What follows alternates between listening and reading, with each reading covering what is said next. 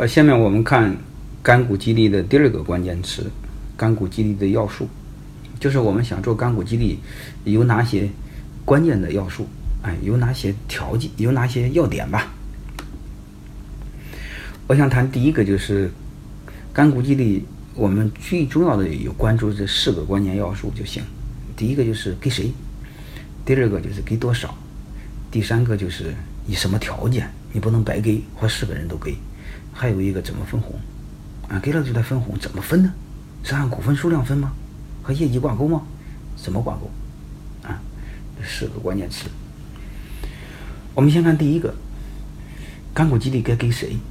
啊，当然最重要的就是给我们的业务的关键人或技术的关键人，啊，这是就是说白了你的骨干，啊，这是最好用的。但是同时呢，它还有一个更好用的，因为它不牵涉动你的章程，嗯，不是真的股份，嗯，有些不好打发的给干股是最好，因为他又想要股份，你又不想给他，哎，干股是最好的一个妥协，嗯，就是刚才我说的什么样的人呢？就是你的关系人，有资源的、有关系的，包括你的请一些老的嗯领导来做你的顾问。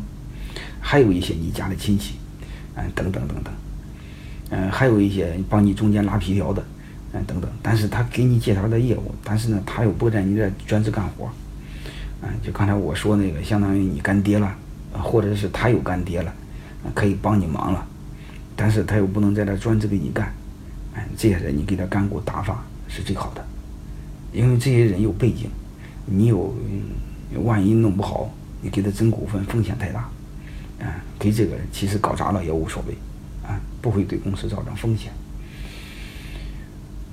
呃，我的一个学生，嗯，就给了他一个所谓的顾问，啊，济南的一个厅长，给了五个点的真的股份，然后给了之后就退不出来了，而且非常难受，而且他的级别又高，你说怎么办？而且这个厅长到处败坏我这个学生。说想当年他在济南就一小混混，嗯，是我一手把他给扶持大的，结果他现在做大了，然后是翻脸不认人，啊，把他说的就非常难受难听。我这个学生就有苦难言，他说我就企企业做好了，想请他做我顾问，结果啥也没帮上，白送我点股份，啊，还热泪深烧。嗯，当然这里边案例很多很多了，啊，有机会和大家再聊。反正大家知道就是关于给谁，啊，你就搞明白。就这些人是最好用的啊。另外，给给多少呢？嗯，我认为十五个点以下，总量，嗯，一个人是两个点、三个点、五个点都行。嗯，除非是你的技术骨干，嗯，比如核心的技术人员或者营销总监，啊，你给他十个点没问题。嗯，但是总数不要超过三十个点。嗯，刚才说那些不重要的人，一个人两个点、三个点都可以。啊。很关键，很关键的，也给的，也不要超过十五个点，就是你的核心的技术人员。嗯，当然你要给三十个点也没问题。嗯，我建议就是先少后多吧，然后将来业绩做得好了再多给。你别给猫了，将来不好降。大概就这个意思。这个至于每个人给多少呢？我建议你根据感觉来吧。啊，就是一个点、两个点、三个点。啊，很牛逼的，刚才我说的就是业务骨干、技术骨干可以给到十个点、十五个点，但总量我就不建议超过三十个点。大概就这样。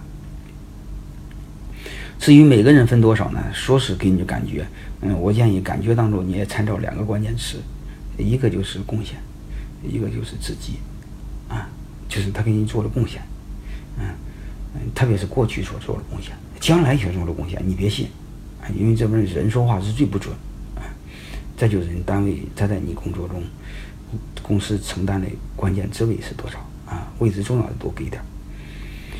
然后这是给股数，但是给你们建议最好是，嗯，给股数，嗯，别给那个百分比。你要百分之一个点、两个点，他总嫌少。